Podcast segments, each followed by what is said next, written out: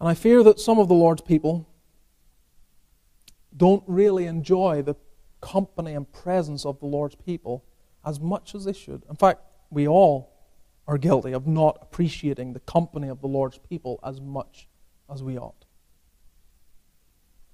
But finding real value in being in the company of the Lord's people.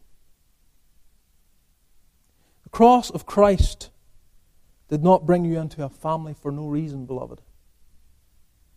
Isolation is the territory and tactic of the enemy. It's what he uses.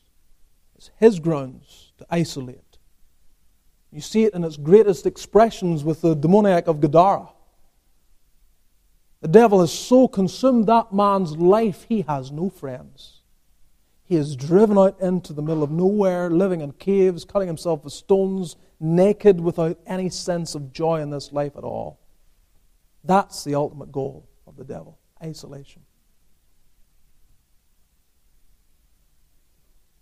When the Lord delivers him,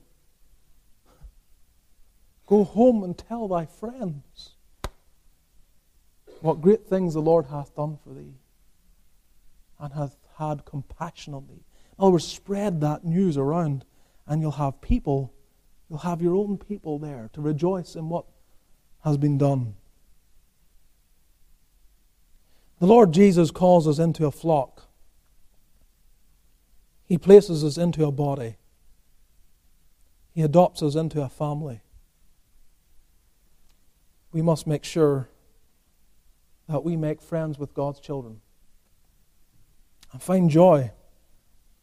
Joy in what the Lord is doing in their lives and praying continually for their growth and furtherance and the blessing of God upon them.